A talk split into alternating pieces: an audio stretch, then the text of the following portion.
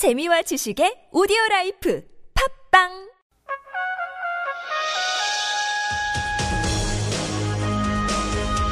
열린 아침 김만흠입니다. 2부 시작합니다. 라디오 시사 프로그램 유일의 현역 중진의원 정치 토크. 나라는 태평하고 국민은 편안한 국태민안을 위한 정치 토크. 태민 토크 시작합니다. 더불어민주당 안민석 새누리당 김성태 의원과 얘기 나눠봅니다. 두 분 안녕하십니까? 네, 안녕하세요. 네, 안녕하세요. 김성태입니다. 예. 두 분 1분씩 발언해 주십시오. 1분 넘은 것은 우리 제작진이 체크해가지고 나중에 어느 분이 많이 넘어섰나 말씀드리겠습니다. 안민석 의원님. 네. 어제 반기문 전 사무총장 제주 이제 행사에 참석해가지고 사실상 대선 출마 시사했다고 볼 수 있겠죠?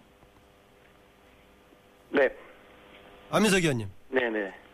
그, 제가 이제 솔직히 말씀드리건데, 저는 어제, 그리고 이제 이번 반기문 총장의 그 방한 일정을 보면서, 아, 네. 이분이 대권 의지가 확실하다고 저는 느끼고 있습니다. 왜냐하면은, 이번 일정 중에서 안동 화해마을 가는 일정이 계신데요. 예. 안동을 가실 게 아니라 봉화 노무현 묘소를 찾아야 된다고 생각을 합니다. 아, 유엔 사무총장을 만든 장모님이 노무현 대통령이지 않습니까? 이거는 온- 인간적인 도를 다 해야 되는데 예. 본인께서 대권에 대한 의지가 있기 때문에 이런 인간적인 도리를 참아할 수가 없는 것이죠. 여러 어, 계산하시다 보니까는요. 예. 자, 근데 과연 이번에 대권 출마가 바람직한 것인가? 예. 여기에 대해서 저는 좀 어, 생각을 할 필요가 있다고 봅니다. 대권 의사가 밝혀지자마자 금전과 비방이 난무할 것이고요. 과연 네. 견뎌낼 수 있을까? 이런 부분에서 좀 걱정이 되고요. 저는 차라리 한국인 최초의 유엔 사무총장으로 국민적 영웅으로 사회의 어른으로 남는 것이 본인을 위해서나 또 국가를 위해서 그게 또 바람직한 방향이 아닐까 저는 그런 생각을 합니다. 예, 의지는 분명한 것 같은데 그게 바람직한가에 대해서는 문제를 제기했군요. 안민석 의원님, 김성태 의원님 연결할 때요. 전화 끊었다가 좀 사- 잡음이 나니까 다시 연결하겠습니다. 김성태 의원님. 예, 예, 그동안에 보면 되게 이제 반기문 총장 관련해서는 새누리당 특히 친박이 반기문 총장을 영입, 옹립하는 그런 분위기로 이어지고 있는데 그렇습니까? 어, 반기문 유엔 사무총장이 앞으로 연말까지 어, 직분을 다 하시고 내년 초에 이제 대한민국 국민으로서 이제 대한민국의 미래를 어, 판단하고 결정하는 본인의 정치적 의지를 가질 때 예, 저희 새누리당의 특정 뭐 어떤 계파라든지 특정인들의 주장에 의해서 옹립되고 추대되어지는 그런 모습의 반기문 유엔 사무총장은 아닐 것입니다. 우리 예. 새누리당이 환영하고 또 새누리당의 구성원으로서 어, 차기 대선 후보로서의 행보를 가져가길 바라는 그런 마음이죠. 아하. 그러려면 새누리당이 제대로 통합이 됐을 때 새누리당 전체 후보의 가능성이 있는 거 아니겠습니까? 그렇습니다.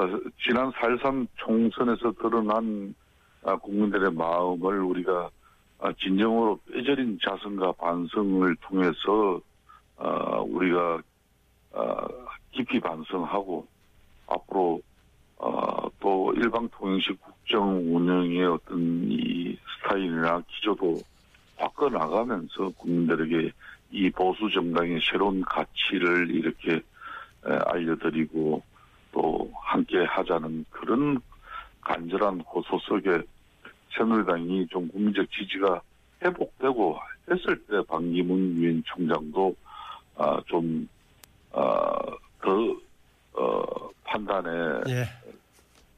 시기를 앞당겨 줄 수 있다고 저는 보고 있습니다. 네, 안민석 의원님. 네. 이제 소리 좋아졌습니다. 네. 아까 이제 본인의 의지는 강한 것 같은데 조금 어, 약간 부정적인 견해를 펼치시기도 했었는데 그래도 최근 조사 보면은 국민 호감도에서 1등을 자주 하더라고요.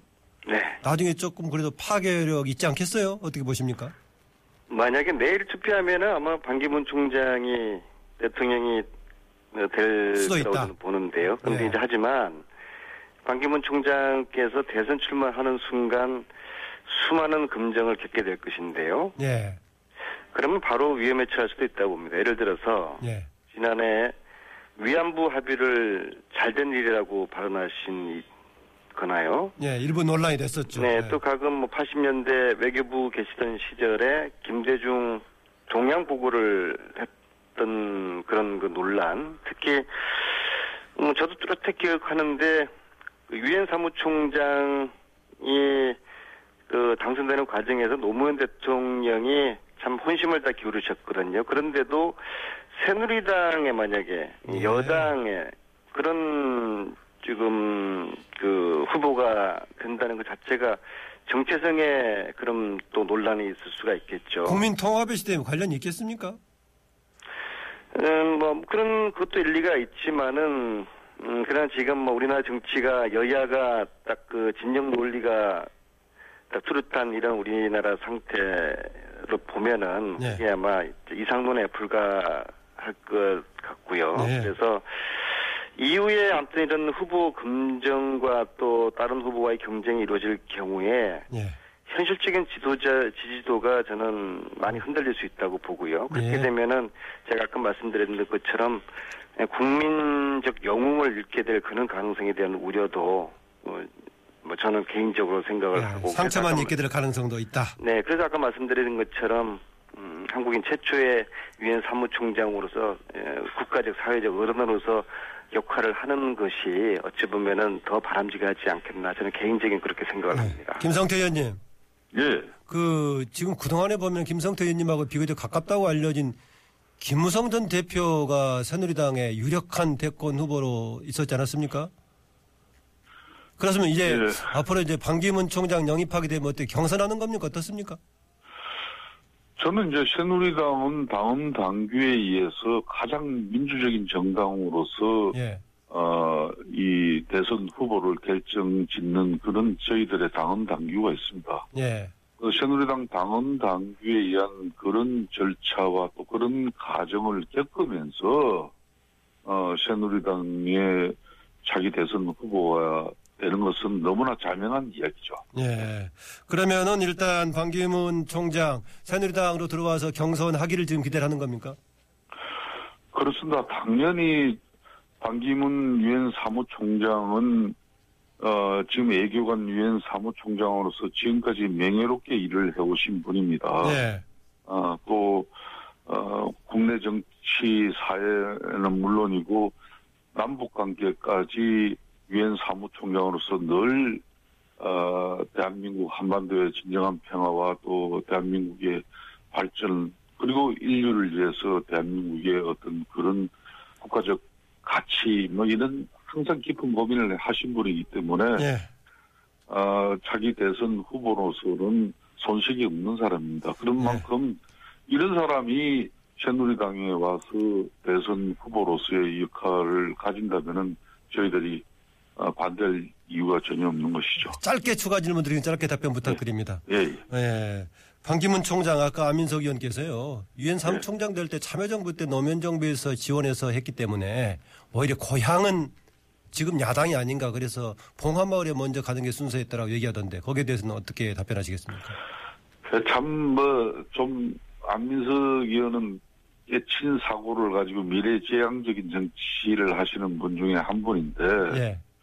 좀, 좀 전에 그 발언은 좀 어떻게 보면 구태연하고 좀 맞지 않는 것 같아요. 왜 그런가 하면은 어느 정권이든 네. 훌륭한 내교관이 어, 대한민국 국민의 한 사람으로서 그런 국제기구의 수장이 되는 것은 당연히 지원을 하고 또 아끼지 않아야죠. 네, 그랬기 때문에 지금 그때 대통령이 노무현 전 대통령이니까 아, 김해 봉화마을 가서 또 이 조문하고 아저 이렇게 하고 또 어, 더불어민주당과 함께 국가의 미래를 장래를 걱정하는 게 좋다 이런 입장은 저는 현실적이지 못하다고 예. 생각합니다. 안 의원님 다 말씀 하셔야겠네요. 이종인 예 예. 정치를 하시려고 그러면은 외교관하고 틀리거든요. 정치인에게서 가장 어, 중요한 덕목이 신의와 의리거든요. 그래서 어, 자신은 사무총 유엔 사무총장 총- 어, 총장- 총장이 되는데 가장 그 역할을 한 노무현 정부, 노무현 대통령에게 정치와 외교를 떠나서 인간적인 도리를 다해야 된다 그런 차원에서 저는 말씀드린 겁니다. 네, 알겠습니다. 안 의원님. 네. 네, 정야 국회의장이 이른바 중도세력 빅텐트 만드는 싱크탱크로 오늘 새정치를 위한 비전 오늘 출범한다고 하고 알려지기로는 지금 야권 소속의 의원들도 지금 참여하는 걸로 알려져 있던데 좀 기대하는 바 있습니까 어떻습니까? 어, 저는 일- 한국 정치 빅뱅의 가능성을 일단 보면서요. 예. 어, 근데 지금 이제 이러한 시도 때문에 20대 국회가 시작되기 전에 정계 개편 블랙홀에 빠지면은 저는 국민 민생 경제가 뒷전이 될 거라고 보는 우려가 있고요. 그리고 두 번째로는 기본적으로 중도는 전략적 위치이지 정치적 노선은 아니거든요. 예. 절, 좀 어려운 어려운 말 같기도 한데요. 예, 그 그런 거예요. 이제 절충 절충하는 전략이 근본 정체성이라면은 그 정당은 어떤 국민도 구체적으로 대변하지 못한다는 그런 말씀인데요. 예. 그 정당은 자신의 정체성을 분명히 하고 다른 생각을 가진 정당과의 협상 과정에서 중도가 수렴되는 것이거든요. 예. 어, 그래서 지금은 어, 정의회 의장님이 추진하시는 그 세력의 정체성, 막연한 중도가 아니라 그 정체성이 우선적으로 세워져야 될 거라고 보고요. 예. 미국의 지금 같은 경우에도 트럼프나 샌더스, 샌더스 같은 양극단 비주류가 활개치는 이유를 곰곰이 살펴보면은 정치가 중도화되면서 좌우 쪽에 소, 소외 계층이 많이 생겨서 그런 것이라고 저는 보고 있거든요. 예, 예. 그래서 어, 중도를 지향해서는 이 시도가 성공하기 좀 어려울 것 같아요. 분명한 정체성 그것을 좀 보여주기를 어쨌거나 저는 한번 기대를 하고 있습니다. 예, 일단 뭐 한국 정치의 빅뱅의 공명에 있는 것은 분명하지만은 지금 중도를 지향한 이걸 가지고 과연 축이 될 수 있을까 이런 생각은 있군요. 예, 김성태 의원님, 예. 그 새누리당 입장에서는 정의학 국회의장 움직임에 대해서 특히 두 가지 생각이 있을 것 같은데요. 하나는 그동안에 비박계들이 동조했던 느낌이 상당히 있는데 원내에서 지금 움직인다고 하고 있거든요. 예. 저 정의학 국회의장 움직임 어떻게 보고 계십니까? 뭐 정의와 의장 입장에서는 어, 집권당 지금 현재 새누리당이 보수 정당으로서 역할과 사명을 이 끊임없이 변화하고 또 계획해 나가야 하는데 예, 어, 본인이 보기에는 현재 제대로 된 역할을 하지 못하고 있다고 판단을 하고 계신 것 같아요. 예, 예. 어, 그렇기 때문에 이제 진정한 중도 보수의 이 건강한 세력들을 하나로 결집하는 방안을 고민하고 있습니다. 보니까 예, 어, 다만 정의와 의정의 그런 의지가 힘을 받기 위해서는 수준 높은 이 정치 개혁의 비전과 구체적 정사진이 제시되어야 하는 것이죠. 예, 예. 본인이 이제 국회의장을 했기 때문에 어, 거기에 걸맞는 어떤 국회의장 퇴임 이후의 역할을 가져가기 위해서 아, 일시적인 어떤 이런 뭐 판단이면은 사실상 대한민국 정치사에 뭐 이름도 남길 수가 없겠죠. 예, 어, 앞으로 어, 정의아 의장의 그런 어, 정치 행보는 어, 좀 전에 안민석 의원께서는 분명한 정체성을 가지고 하는 게 좋다, 뭐 이런 입장인데 제가 보기에는 아, 대한민국에서는 이 어, 이 중도 보수 정당으로서의 이 새로운 가치는 끊임없이 추구하고 아, 또 연구되어지고 때로는 실천도 아, 되어져야 한다고 봅니다. 예. 그 측면에서 어, 정의 의정의 시도는 어, 눈여겨볼 만하다고 눈여겨볼 만하다. 알겠습니다. 두 분께 상시 청문회법으로 알려지고 있는 저는 청문회 활성화법이라고 얘기하겠습니다만 질문을 드리겠습니다. 김성태 의원님, 예. 이 지금 이번에 개정된 청문회 활성화를 비롯한 국회법 개정 내용 문제가 있다고 보십니까? 청와대가 거부권 행사해야 된다고 보십니까? 저는 뭐 청와대 거부권 행사는 상당히 신중해야 된다고 보는 입장이고요. 예, 어, 이, 이 국회법 개정, 그러니까 상설 청문회법은 결론은 대한민국 국회의원들의 이 자질에서 이제 이게 판가름이 나요. 예, 어, 미국과 일본 같은 경우는 이 상설 청문회가 아무 무리 없이, 어, 정말 보편화돼 있고 잘 운영이 되고 있죠. 그렇지만 한국 같은 경우는 그냥 청문회 했다 그러면은 어, 이 정부의 장창을 비롯해서 고관 대작 다 부르고 또 기업 총수들 불러놓고 국회 온 복도가 그냥 인산인해가 될 정도로 시끌벅적하게 이렇게 청문회를 개최하면은 이거는 현실적으로 어려운 거예요. 예. 거부권 행사는 문제가 있지만은 청문회 자체는 좀 개선할 필요가 있는 거죠. 그러니까 그런 그렇습니다. 입장이시죠? 예. 예, 예. 안민석 의원님, 제 대통령께서 이 상시청문회법에 대해서 지나친 알레르기 반응을 보이고 계신 것 같아요. 예.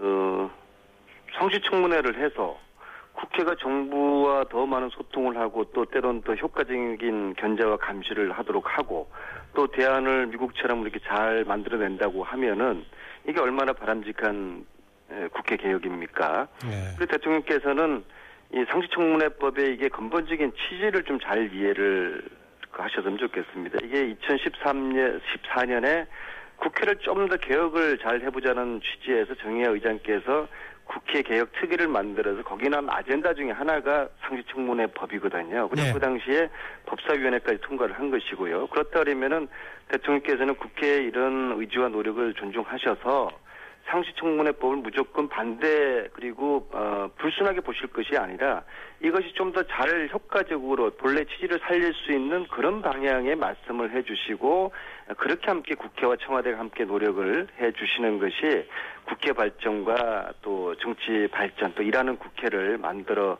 가는 네, 그런 방법이 아닐까 그렇게 생각을 합니다. 무조건 이런 식으로 반대를 해가지고는 그 곤란하고요. 이제 단 대통령께서 아마 거부하실 것 같아요. 예, 예. 거부한다 할지라도 저는 개인적으로 이거 가지고 청와대와 야당이 각을 아주 예리하게 세우고 싸울 만한 것인가. 만약에 그런 어, 각이 세워지면 이건 대통령의 프레임에 빠진다고 저는 생각을 합니다. 예. 에, 이제 국회는 20대는 민생으로 싸우는 그런 야당의 모습, 어, 정책과 민생으로 경쟁하는 여야의 모습, 그런 데 올인을 하는 국회이기를 바라고, 예. 이런, 어, 상시청문회법 이런 거 가지고 청와대와 야당이 아주 죽기 살기로 싸우는 그런 에, 모습은 좀 지양이 될 필요가. 생각합니다. 예, 대통령 거부권 행사해서는 안 되지만 혹시 행사한다고 하더라도 야당의 대응 전략은 여러 가지를 고려해야 된다 이렇게 생- 이해하겠습니다. 어, 김성태 의원님, 예, 예. 그저께 김무성 전 대표, 최경환 전 원내대표 또 이제 정진석 현 원내대표 만나서 여러 가지 합의했다, 했다가 이제 의견 수렴했다라고 얘기하고 있는데요. 예. 최경환 원내 전 원내대표는 무슨 자격으로 그 참여한 겁니까? 좀 짧게 해주십시오. 그 참 좀 뭐 결론은 참 애매모호한 해동이 되어버렸어요. 예, 이 당이 어려운 상황에서 만나서 의견을 교환한 것이지 그 이상도 이하도 아닌 상황으로 이제 가가 일단은 친박 대표로서 참여한 것이네요. 뭐 아무래도 정진석 원내대표 입장에서는 친박의 대표로서 지금 당이 처해 있는 이 어려운 상황을 극복할 수 있도록 도와달라는 거였고 예, 김무성 같은 대표 같은 경우는 전 당 대표로서 자금의 새누리당의 위기를 극복할 수 있는 그런 지혜를 좀 달라 이런 자리였어요. 말 그래 네. 그래서 뭐 자연스럽게 뭐 해남 문제에 대해서 어떤 입장도 때론 나올 수도 있고 또 의견이 제시될 네. 수도 있었던 그런 게 마치 해동으로 무슨 합의를 도출한 것처럼 이렇게 그렇게 발표한 건 잘못한 거죠? 그러니까 잘못 대단히 잘못된 거죠. 네, 알겠습니다. 안민석 의원님. 예, 저는 뭐 나머지. 아니요. 그 예. 남의 당 예, 얘기 아니고 지금 이제 더불어민주당 짧게 좀 질문 드리려고요. 네네. 총선 이후에 더불어민주당에서는 친노, 비노 이런 거 없다라고 얘기했었는데 선호, 선혜원 홍보위원장은 이제 친노가 대세다. 친노가 주류다. 친노가 국리다라고 강조했어요. 이 어떻게 조화시켜야 될까요? 어제 제가 이제 밤 늦게까지 여의도에서 이제 기자분들하고 이야기도 나누고 뭐 술도 한잔 했는데요. 예. 그분들이 그러더라고요. 요즘 더불어민주당 기사가 없다. 너무 조용해서. 예, 예. 네, 그래서 그만큼 총선 거치고 의원님들이 이제 내부 지원 싸움은 해서는 안 된다라는 그러한 자중의식, 위기의식이 많이 확산돼 있어가지고 앞으로도 계속 그 기자분들이 저희 야당에 대해서는 별 그 기사 쓸 게 없는 이 시간이 예. 이, 이 평온한 우리 집안 이 세월이 좀 오랫동안 지속되었으면 좋겠습니다. 그래서 네. 국민들에게 더 신뢰를 받고 안정감을 주어서 내년에 정권 교체의 길을 국민들이 만들어 주, 시기를 바라겠습니다. 네, 더불어민주당 자랑하는 것으로 오늘 끝내네요. 오늘 말씀 고맙습니다. 두 분. 네, 감사합니다. 예. 지금까지 더불어민주당 안민석 의원, 새누리당 김성태 의원이었습니다. 고맙습니다.